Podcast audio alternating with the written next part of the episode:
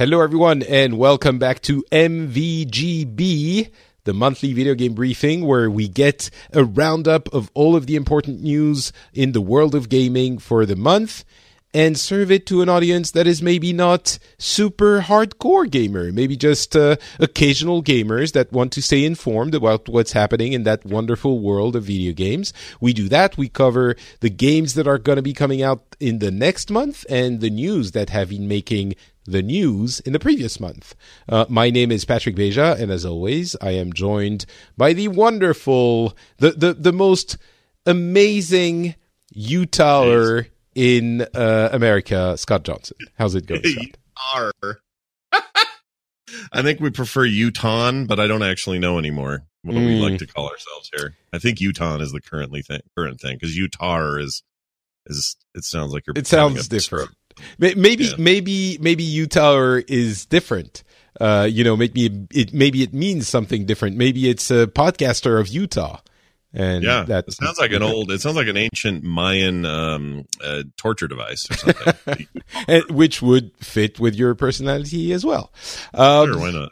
Hey, let's talk about the games that are going to be coming out in March and inform the people who are listening to this who might not know what all of these games are. Maybe they're thinking, I have a family member's birthday coming up and uh, I would like to buy them a game, but I'm not sure what I should buy. Uh, let's listen to all of this and you will know after that which one to choose, hopefully, somehow. Um, let's talk about Devil May Cry, The Division 2, uh, Sekiro Shadows Die Twice, Tropico 6 and Yoshi's Crafted World, and we'll also talk about uh, Anthem a little bit. We'll then go into the crazy rumors about, about Microsoft bringing the Xbox to the Nintendo Switch, and uh, another big news item from last month, the Activision Blizzard layoffs, which we've already talked about a lot, but we'll talk about le- again, hopefully one last time. Mm. Uh, first, the games of the month of March. Uh, on the 8th, Devil May Cry 5 is releasing. Scott Johnson, what mm. is Devil May Cry? I ask you. What is this series? Well, I played this is this is bad probably for people who want good information about Devil May Cry, but I played the first game way back in the day uh, when I heard it was made, it was being made, and I knew it was like they weren't the same people as the Resident Evil people, but I knew that they were. You know, I knew it was Capcom at the time, and so I knew there was like some connection there. And so in my mind, it was going to be this cool new thing that that was from the Resident Evil people. And I was super into that back then, and it just wasn't that. So I never really got into it and never hmm. played mm. the rest of them, even the the critically acclaimed recent one, which I've been tempted to grab. Yeah, uh, DMC Devil May Cry. Yeah, DMC, um, which was supposed to be very good, and I, I never picked it up. But it, you know, action, uh, hack and slash, sort of uh, adventure game uh, that's that's well loved for the most part. A couple of couple of strange entries in the series, but yeah, yeah, it's a very gameplay heavy Japanese uh, series, which you're right. I think started in the early prototype stages as a sequel to uh, Resident Evil, and of course, in, evolved into something entirely different. But it is a very action focused game, uh, relies on things like comboing different uh, abilities and the, the, the type of game that maybe you don't, uh, enjoy so much if you are a more i would say it's not necessarily a game for um, casual players because it requires some level of technical excellence. And the joy of it comes from uh, mastering the different abilities. It's not very narrative focused, or maybe in the sense that those crazy Japanese games get convoluted when you have uh, five or six games in a series with fantastical elements of demons and swords and guns. And the main character, there are three that you play this time, but they all have some variations on, well, actually there are different play styles, but usually it's, you have uh, a couple of guns and a sword and you make combinations between the actions of all of those. So it's that kind of game. I think if you uh, if you will enjoy that kind of game, you already know by this description that you will. And if you think eh, that might not be for me, then it probably actually isn't. So I wouldn't encourage you to to get it um, if you are not the kind of person that is attracted by that. Uh, yeah, just keep in mind too that, and Patrick's been alluding to this this entire time, but it's a very very Japanese anime ish sort of approach. Mm. Although I don't know, I always heard that DMC uh, was more. Well, DMC, which was one of the entries in the series, was made, I believe, by the uh, American team, so that's why it was very different. Yeah, it felt like a much more westernized story, but it also it still had its tropes and its and its uh, you know its its underpinnings of sort of anime Japanese course, drama.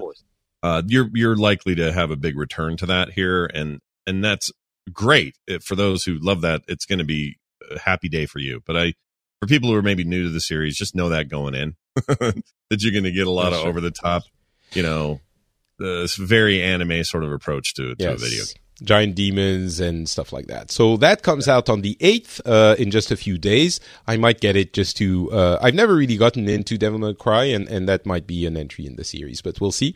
Uh, on the 15th, mm-hmm. we have something a lot more American. Um, rogue agents protecting democracy, essentially, in uh, Washington.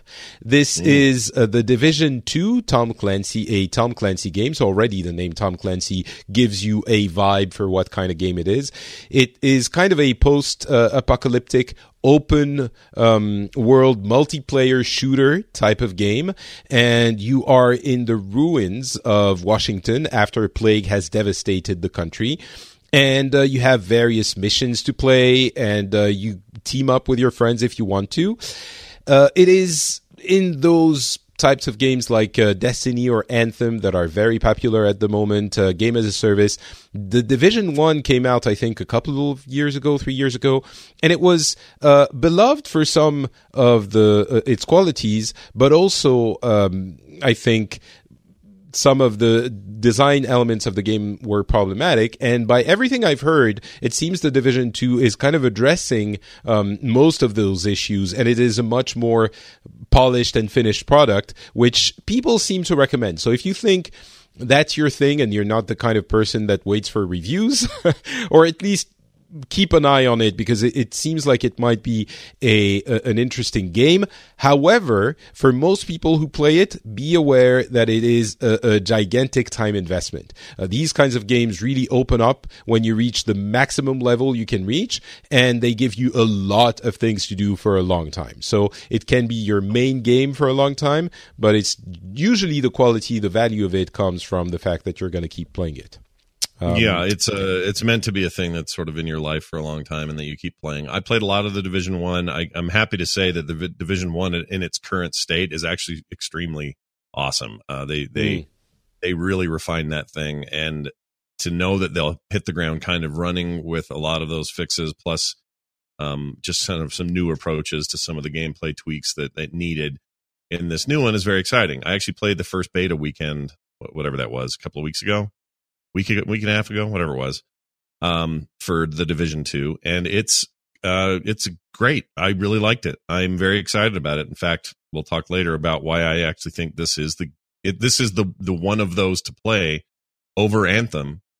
And I would have I would have thought and perhaps hoped before all this that Anthem was the one to beat them all. And uh, I, have changed my tune. I actually think Division yeah. Two going to be the one for a lot of these players that are looking for that itch or to scratch and, that itch. I guess that was unexpected. We're going to talk about Anthem in a little bit, as you said, but uh, everyone was looking at the, the schedule and seeing Anthem, big EA uh, Bioware game that came out a few a couple a couple of weeks ago, a week uh, ago, and the Division Two coming out three weeks later, and everyone was thinking, "Oof, that doesn't sound good for the Division Two uh, because it's going to be overshadowed by the success of Anthem." Turns out, mm. maybe not. Um, but there is actually a an open beta weekend for the Division Two uh, coming up this uh, the first of March. So if you're listening to this um, as soon as it's released, you might take part in the uh, Division Two open beta on all of the platforms it will be available on. So go check that out. The Division Two comes out on the 15th.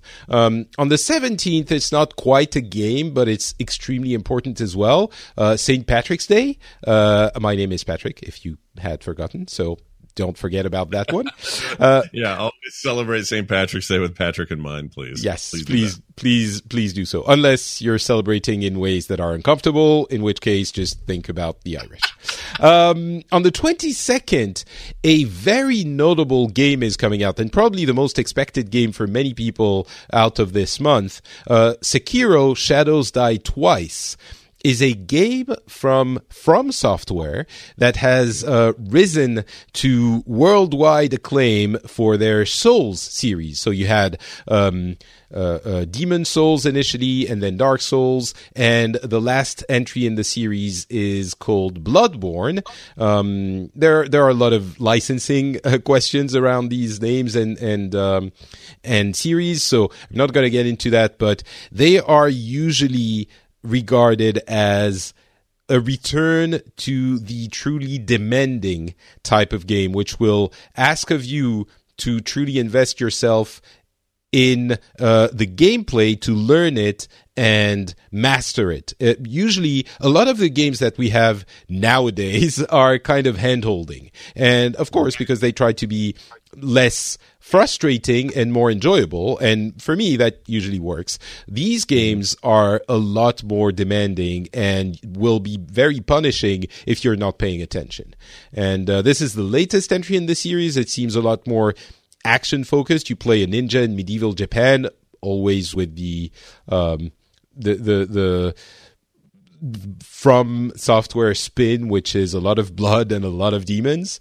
But uh, it seems like it's a little bit more action, a little bit more fluid, maybe than the Souls series. Um, I'm still not sure if it's going to be something for me, though. I know that Scott, you're also not a fan of the Souls series. What do you think about the upcoming Sekiro? Um, yeah, it's an interesting. I have a relationship with the Soul series that's complicated because I really admire what it is. I just, I feel like I just don't have time to to battle it. You know what I mean? Mm. Like uh, there's something about I don't know what this says about me at this stage of my life in gaming or something, but I, I like things that are accessible. I can get in, I can find the loop, and I can enjoy that. And these games are adamantly opposed to you getting used to it. You know, they want you to fight against it and and conquer it. And that's an awesome thing. And I feel like if you would have presented this game to me in my late teens or something, I would have been I would have been thrilled. So I'm I'm kind of a wait and see on this one. I think the approach to this one artistically is so much different than the Souls games. The Souls games are so dark, dark, dark fantasy. Mm-hmm. So you know, just uh, just a kind of a a, de- a, definite tone that they were always meant to to sort of be in that dark place. This has more color. This has more action. This has more speed and traversal. There's a grappling hook and, and torches and and things that just bring light to the world. Uh, so that alone has me perhaps my interest a little bit more peaked because it just feels different. Um, but I want I need to hear from people who actually who play it and say, oh yeah, this is like Souls, but you know, set in a different uh, era or set, you know, whatever. Uh, because I, you know, if it's that again, I probably won't mm. get into it. I'll admire it from afar and I'll watch some people I like stream it and be impressed with their skills and and and that'll be that game for me. But um, but who yeah, knows? It may I, pop out and be more broad based. I don't know. It might be, but I think it's a safe bet to think if you're not uh, uh, it's probably not for most people who listen to this show uh, with the aim of getting info from afar. It, it's a game that you will like if you're already a pretty serious gamer. I think. I agree. This is for hardcores, folks. Mm. I think that's the but that's that's what these guys make. That's yeah. all they do. No, these guys never stop and go. You know, we're going to make a fun little cartoony side scroller today. Which in turn, if you if you're looking for a game for someone who's a serious gamer, I think they will be happy to get this game, even if it's not necessarily something they would uh, uh, enjoy a lot, because it is a, an event in the gaming industry when one of those games comes out, and maybe they don't they're not certain enough to buy it themselves, but they would be happy to get it for as a present for free and to try it out. So maybe if you have someone like that in, in your life, that uh, that would work. Yep. Uh, on the 29th, we have Tropico 6 and Yoshi's Crafted World that come out. The fir- they, they are it, on the opposite ends of what a game can be. Tropico 6 is a, um, a, a, strategy game about managing a banana republic. The series is highly regarded in those circles, well, not of banana republics, but of strategy games.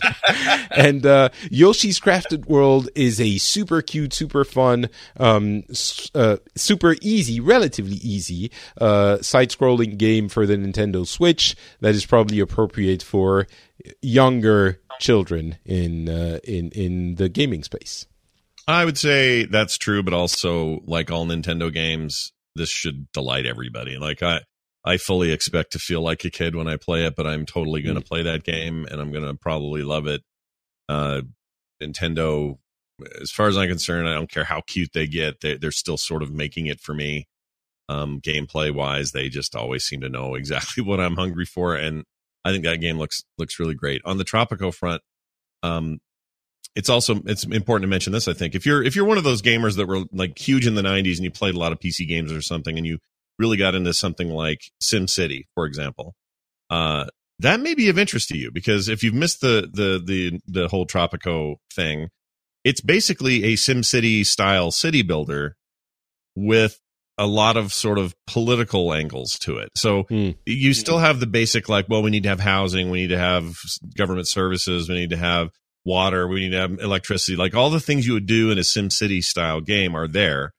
But, but also you have disinformation on Twitter to uh, make yes. sure that the opposition doesn't. I mean, I don't think exactly. they include social media there. Maybe they do, but that's. Oh, the uh, they might in six. Who knows? Because yeah. these usually have been these usually been set in like previous time eras, like. Mm can't remember which one four or five was like in the 50s or something.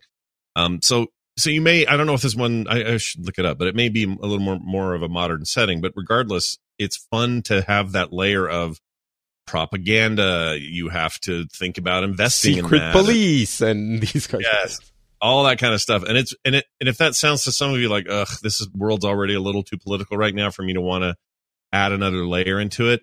It's definitely a different kind of politics. It's a it, it kind of lets you be how do I put this? You can kind of be a dictator and a super big jerk if you want, but you can also kind of serve your people people better from a position of dictatorship. It's hard to explain, but you know, like a benevolent king versus a, a malevolent one. Right. Um, it, it does give you these kind of options to play the game how you want to, and and that includes what your, you know, your your overall feeling for your people are, and if you want to actually see them thrive, or if you want to oppress them, or or whatever. And it's a also a very beautiful game, just a gorgeous uh and has been since its first iteration, I think, just a beautiful city builder set in these tropical places and islands and you know, amazing scenery. It's uh I think it's a cool game. I'm very much looking forward to it. I always get these and I'll I'll probably end up with six as well. So there you go. That comes out on the 29th. It's called Tropico and it's uh, number six. And uh, that's about it for the games coming out in uh, March. We do want to talk a little bit about the big game of uh, February, and that's Anthem. Uh, as we alluded to earlier, it is a, a very uh, multiplayer focused shooter looter. So you kind of uh, shoot your way through enemies and then get uh, awesome items that you equip to make yourself more powerful and uh, get bigger enemies to destroy.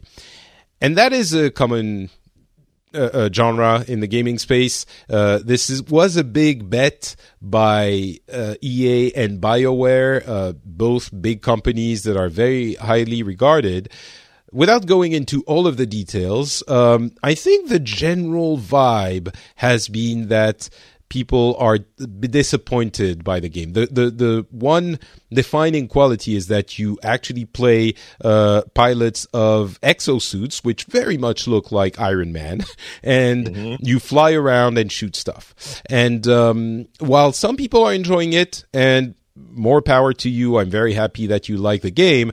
I think most people, yourself and myself included, are a bit let down by the the game. Um, can you tell us? We're not going to spend too much time on it, but in a few words, why is that?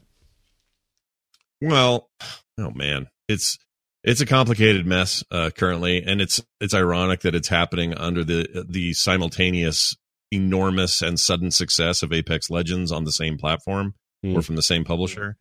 Um, I say platform because I I subscribe to that. That the reason that how I got Anthem was I subscribed to the uh the Origin service on PC, which gave me the game a week early, and you know a lot of other stuff. Um, it was also a way for me to try this out for 15 bucks for the first month and if i wasn't happy with any of this i can just cancel it and i'm you know not paying the full 60 for a game like this uh anyway the short of it is it launched for those people for those early access folks it launched very buggy and kind of broken for a lot of people um that was not expected uh there was uh, a, a lot of response well it was half expected but yeah sort of but those guys kept saying their, their response was, "Hey, don't worry, because on on the release day uh, that Friday, we're going to have a day one patch that's going to solve all your problems." And that just rang super weird to me. Like, well, then why are you giving? Why are you having this early version? Like, what are you doing? Like, I so right, okay, choice. I I didn't think you were going to go there, but I will explain what, what this means. Uh, the game's official release date was uh, February 22nd, and people yeah. who subscribed to EA's subscription service got it a week early. Except, as yeah. you said, it was still waiting for its day one patch, which was the release date of the 22nd, but it's its faithful customers uh, got it early but broken, which is weird and a weird way of doing it. But yeah, yeah that's that's a good way. You've, you've you've done it. You've summed it up well, and it was that was funky, but whatever. On the merits of the game, even after the day one patch, load times are horrendous. Uh, the actual gameplay loop is okay. It's fun. It's got some fun guns. Flying is a dr- is a dream in that game. I think graphically it's beautiful, but for a Bioware game, the story is ringing super hollow. The further I get, the more I'm like, really, that's dumb. Or why, really, this is Bioware. Um, they they they dress it up in some RPG tropes that you're like, ooh, Bioware. I can smell Bioware right around the corner, and then you play for a bit and go, oh, they really just kind of threw that together. That's not great. Yeah, it feels um, very artificial. I, yeah, a lot of it just feels like a a hollow experience right now that I think has the potential to get really filled out and and and taken to some rad places. I think that these games often go through a rough launch. Um, you know, people it's easy for them to forget that Destiny One had kind of a rough time story wise in the beginning. Is very obtuse, very strange story that nobody. Oh, no, got. no one has forgotten that. it was yeah, legendary. I would hope not. Was, I yes. would, I would certainly hope not. But. Mm. But yeah, as time as as time goes on, I think they have a chance to make something kind of special out of this but they are going to really have to show us uh, mm. how awesome they can be because this feels like a very undercooked, not finished um, game, and and it and it just brings like every you know all the stereotypes you have about Electronic Arts and early releases. It just came all flooding back.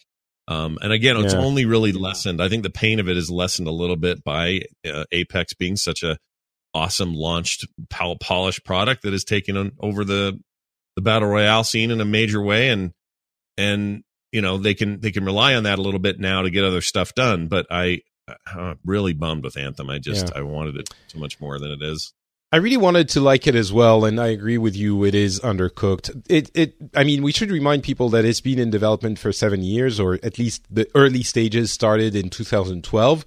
So it's also difficult to blame EA for wanting to release something after seven years of development. Um, but still, the game feels unfinished. The flying mechanic is incredible. It feels really good. But the problem, and the, a lot of people compare it to Destiny, I think the difference is the flying mechanic is not the core of the game. Um, in Destiny, there was one thing that worked, and that was the shooting, and it felt really good. But the shooting is the core of the game. In Anthem, the flying is part of what you do most of the time. But I would argue even a bigger part is the shooting, and that feels just okay. Um, there's also a ton of de- questionable design decisions that are easily fixable, but that are a little bit baffling to me. Um, the the the variety in activities, I might have mentioned this in the previous episode, is disappointing. You you always feel like you're doing the same thing. Um, whereas in other games, including Destiny, when it first launched, um, it felt like it was dressed up enough that it wasn't as repetitive, um, and a ton of other issues like this, which make the game overall um, disappointing. And I I couldn't again the people who like it, I'm super happy for you. But I can't really recommend it uh, if you're not sure. So, oh, especially at the price. Like the only way I would actually recommend this is maybe if you're a PC player, maybe give a month, uh, uh, do a month of the Origin service because you know, there's also a lot of other stuff to to like about that. It's actually Right. a pretty cool service. For 15 bucks a month, you get access to a ton of games, great games from, and not just EA games, but some third party stuff that that you probably will be surprised that they have over there. Um, and you can play Anthem right out of the box. There's no uh, no extra money to pay. And so at the end of that month, if you're like, nah, it's not working for me, you're only out the 15. Like I, I actually still think that's a, a great way to get a taste for this and decide whether it's for you or not. But, um, yeah, on the whole, there's, there's, it's just missing a big, there's a big gaping space in that game Mm. that needs to be filled. And I don't know what it is exactly, but I really hope that they're serious about their commitment. They say they are. And maybe some of this Apex money will help oyster that up. yeah, I, I think it's going to need. I don't think it's going to be ready in a year. I don't think we're going to see a uh, Destiny 1 situation where the expansion that came out a year later, The Taken King, made it a really good game. I think this is way more undercooked. It has way deeper design issues that need a couple of years to fix, but we'll see. Um, all right.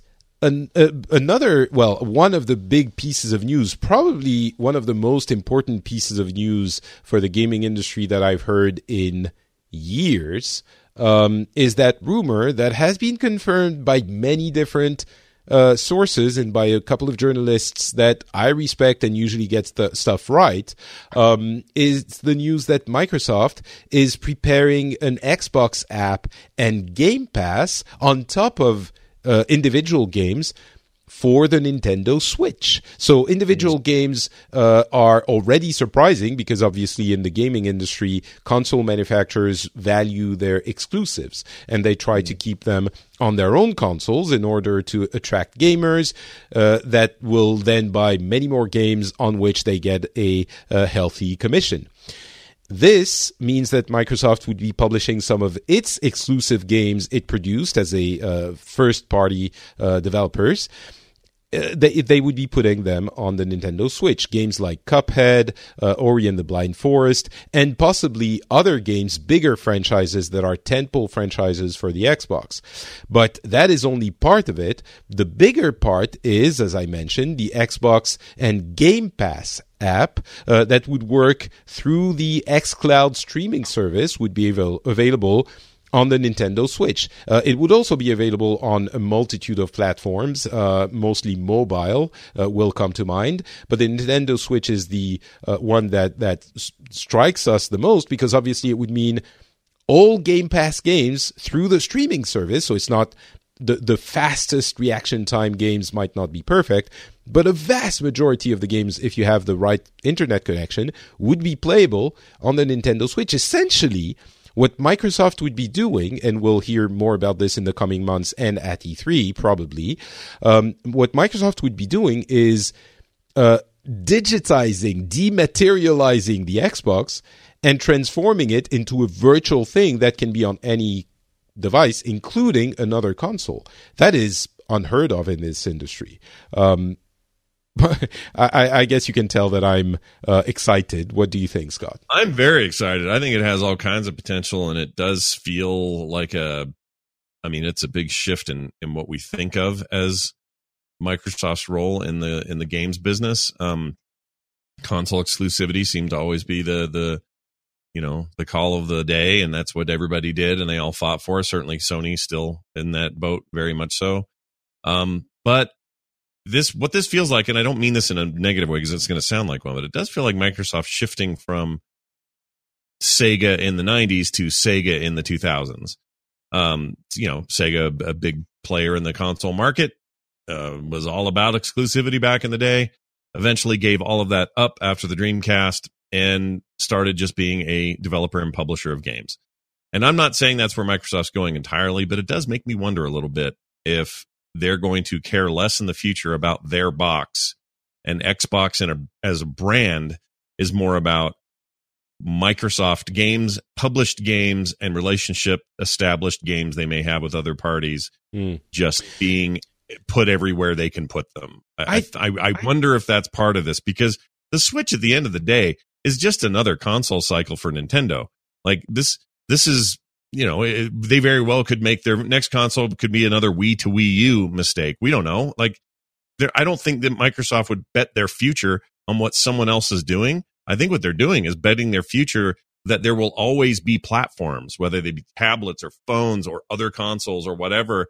And they're starting to get around to this Satya Nadella sort of idea that now permeates Microsoft. Let's get our stuff as as many places as we can. And I think that's part Yeah. of this. I really That- do. Absolutely. That is the driving factor. It's more than part of it. It's the reason why. Um, where I would take exception with your comparison to Sega, and I know a lot of people are, are making that uh, parallel. I think it's not entirely accurate because Sega was indeed going from a console manufacturer to a publisher. And those were two things that already existed. I think what Microsoft is doing is going from a physical console manufacturer to a virtual console manufacturer, kind of, um, which expresses itself in different ways. They are still going to be putting out consoles. They're still going to be putting out hardware. Um, two consoles actually have been rumored for the next generation. One a little bit less powerful, one a little bit more powerful on the Xbox One S, Xbox One X model that exists today. Um, but they, they're not, they, they have, they are looking at the future. And just as uh, five years ago, what Microsoft wanted was to sell you Windows, a copy of Windows for 150 bucks, uh, and we look at this today and think this model is antiquated. Um, we are looking. I think we might, in five years, look at the console manufacturer model who want to sell you a uh, 250 bucks uh, device, physical device, as not the, the principal way in which you do business. Microsoft is looking at this and saying, our platform is still going to be existing. It's still going to be an ecosystem that you have to buy into if you are a game developer. Um, but we don't express this through express it through one console you have to buy and put in your home. It's a service that anyone can get, just like Netflix.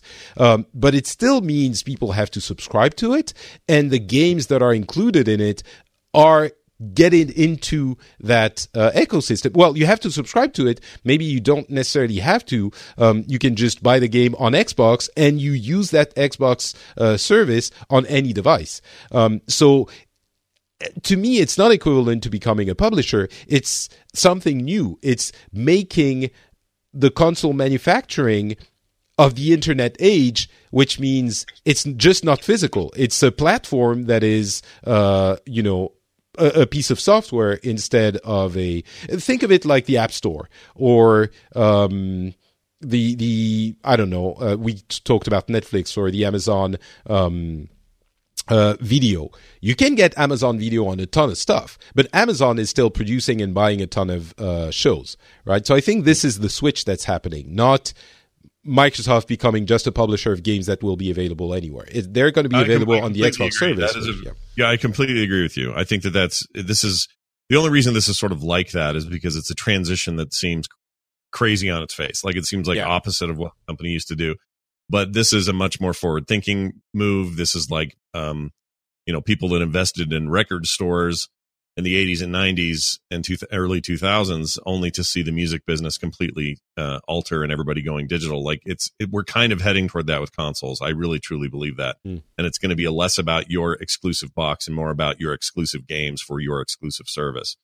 Um, and so yeah microsoft getting out ahead of this might prove to be the smartest thing they've ever done Yeah. um, and it, it I- might be a bust. We don't know. Maybe we're going to look back on in five years and think, "Yep, we're still buying boxes, and it's still all the same." But uh, yeah i uh, it's it's going to be really fascinating so i would for those even even casual gamers who listen to this show because that's who you are as a casual gamer approaching this stuff this is a this is going to be one of the fun stories to follow over the next three four years like this is going to be kind of the pivotal thing i think Oh yeah, it's industry defining. It's uh, it's like very few things we've seen before. Uh, Google is, by the way, apparently announcing not just their own streaming service, which might be comparable to Microsoft uh, uh, offerings, but also apparently some gaming hardware, maybe some. Controllers because what really matters in these cases is controllers. You need to have a good controller, otherwise you can't do anything. Um, but that might come on March 19. Uh, they have a conference at GDC, which I believe is going to be on that date. So we'll see more of that then. But it's very comparable. I'm guessing yeah, Sony quick, is going quick to note here. I think this is going to be gigantic because I think so. I think uh, Google is aiming to do exactly the thing we're just describing with Microsoft. Mm-hmm. And I think any hardware they release will be like small streamable boxes, inexpensive, easy to get into. But the big sell is the infrastructure that they've got in place now to handle uh, a future of, of, of streamable games, downloadable games, whatever format they come in. I think this could be earth shattering if if if Google's really truly 100% behind this again could be a bust but it also explains to me why microsoft's in such a rush to do it as well. I think they know the writing's on the wall mm. and somebody you know, you know one of the big tech companies is going to own this. And if you put them up there it's microsoft it's apple it's google and it's you know that's it.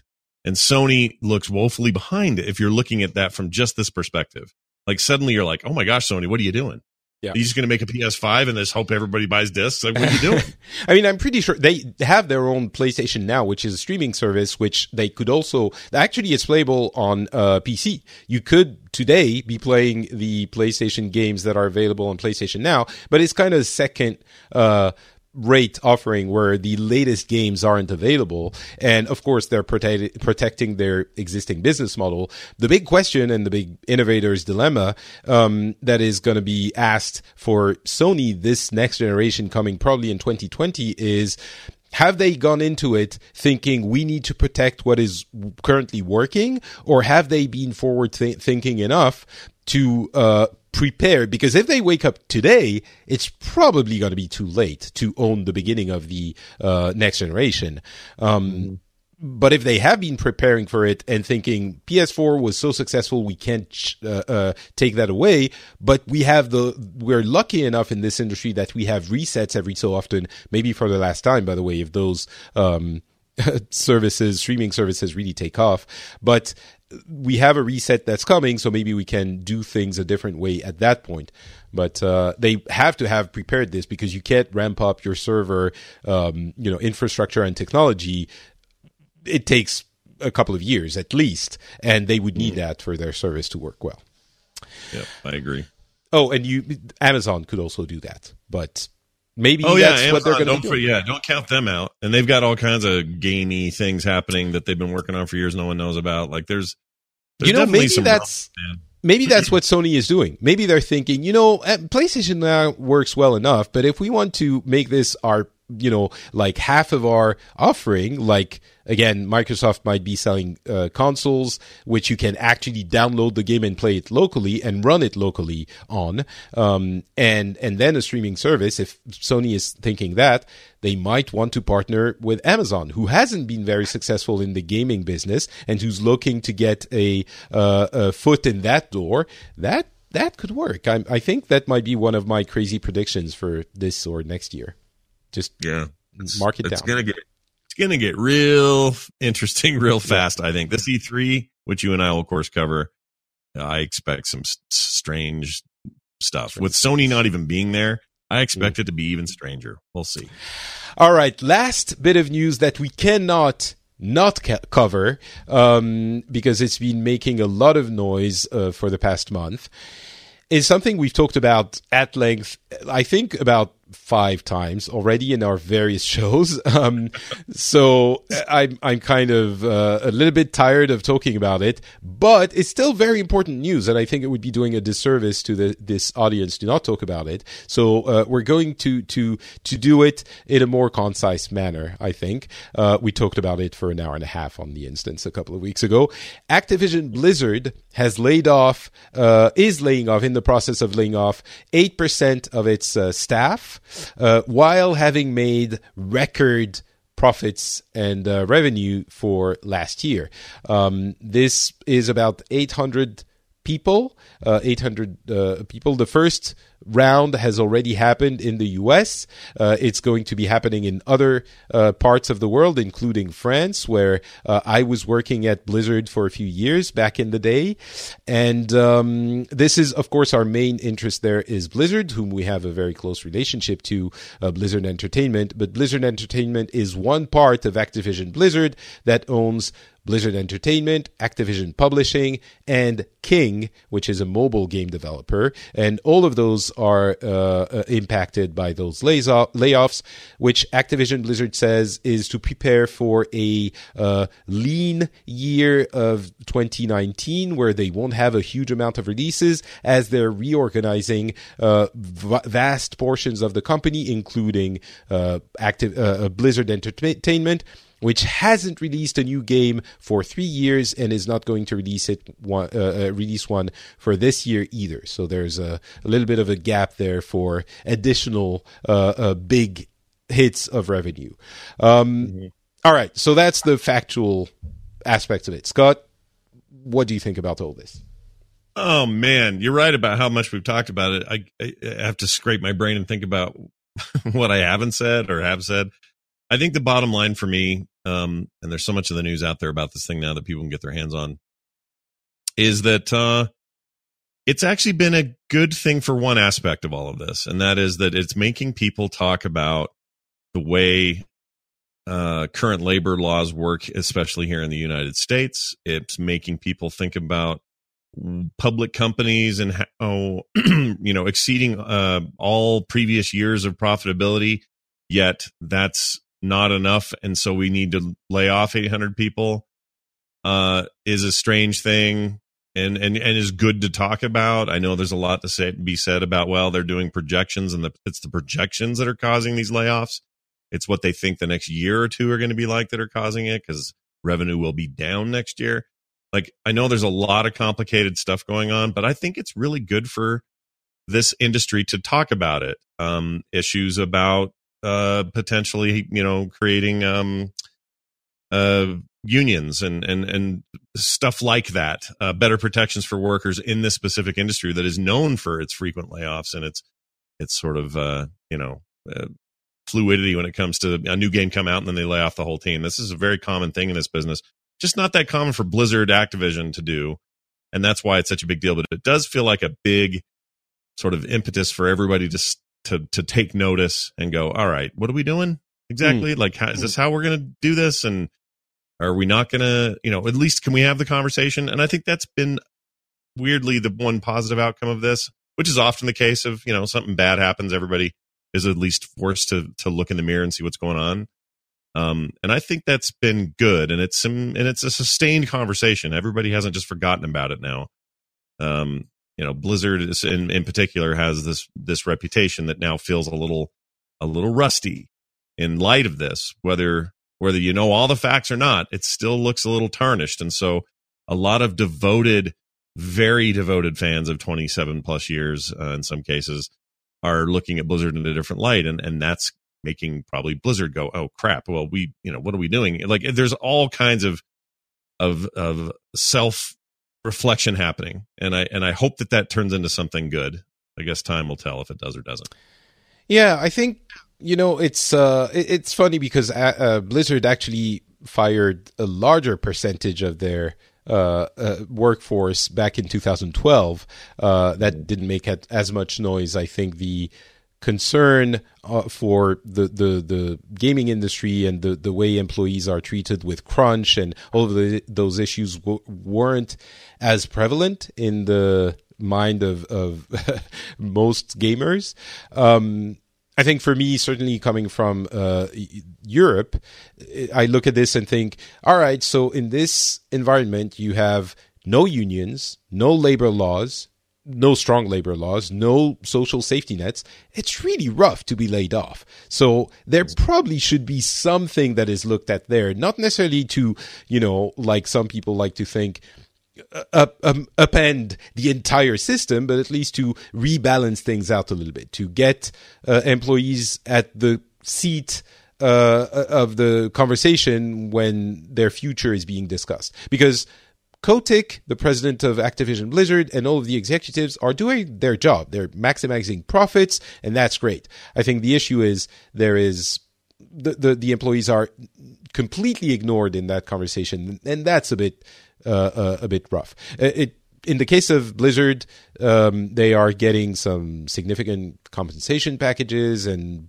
profit share from the previous year and uh, assistance to find new jobs. So I don't think unions would have changed a lot of the actual situations for those employees, but in general, in the gaming industry, um, it probably would serve uh, to create a safer, healthier environment for them if there was a, a, unionization movement, which, by the way, works really well in other countries. I, I know a lot of people tend to think of unions as the mafia that will destroy the, the, the, the ability to do work.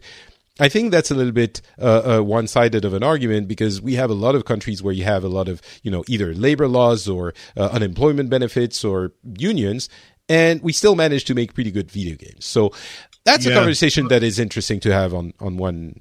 End. I, Sorry, I completely agree. There's a lot of complicated history here with uh, with unions, and it makes people skittish. Um, I think that there's no reason why uh, the things that caused problems in unions in the past couldn't be looked at. There's certainly many unionized industries in this country that function absolutely fine and protect their workers and still provide profitability. So I think there's a place for it. The industry is just going to have to really look at itself and decide what it mm. wants to be. And I agree. at, at least have the conversation. I think that's important. Yeah. yeah, yeah, and all this stuff we talked about before about you know Microsoft shifting their focus away from having a, a box uh, and and others doing a similar thing uh, is part of this conversation. Like the business is changing from underneath their feet.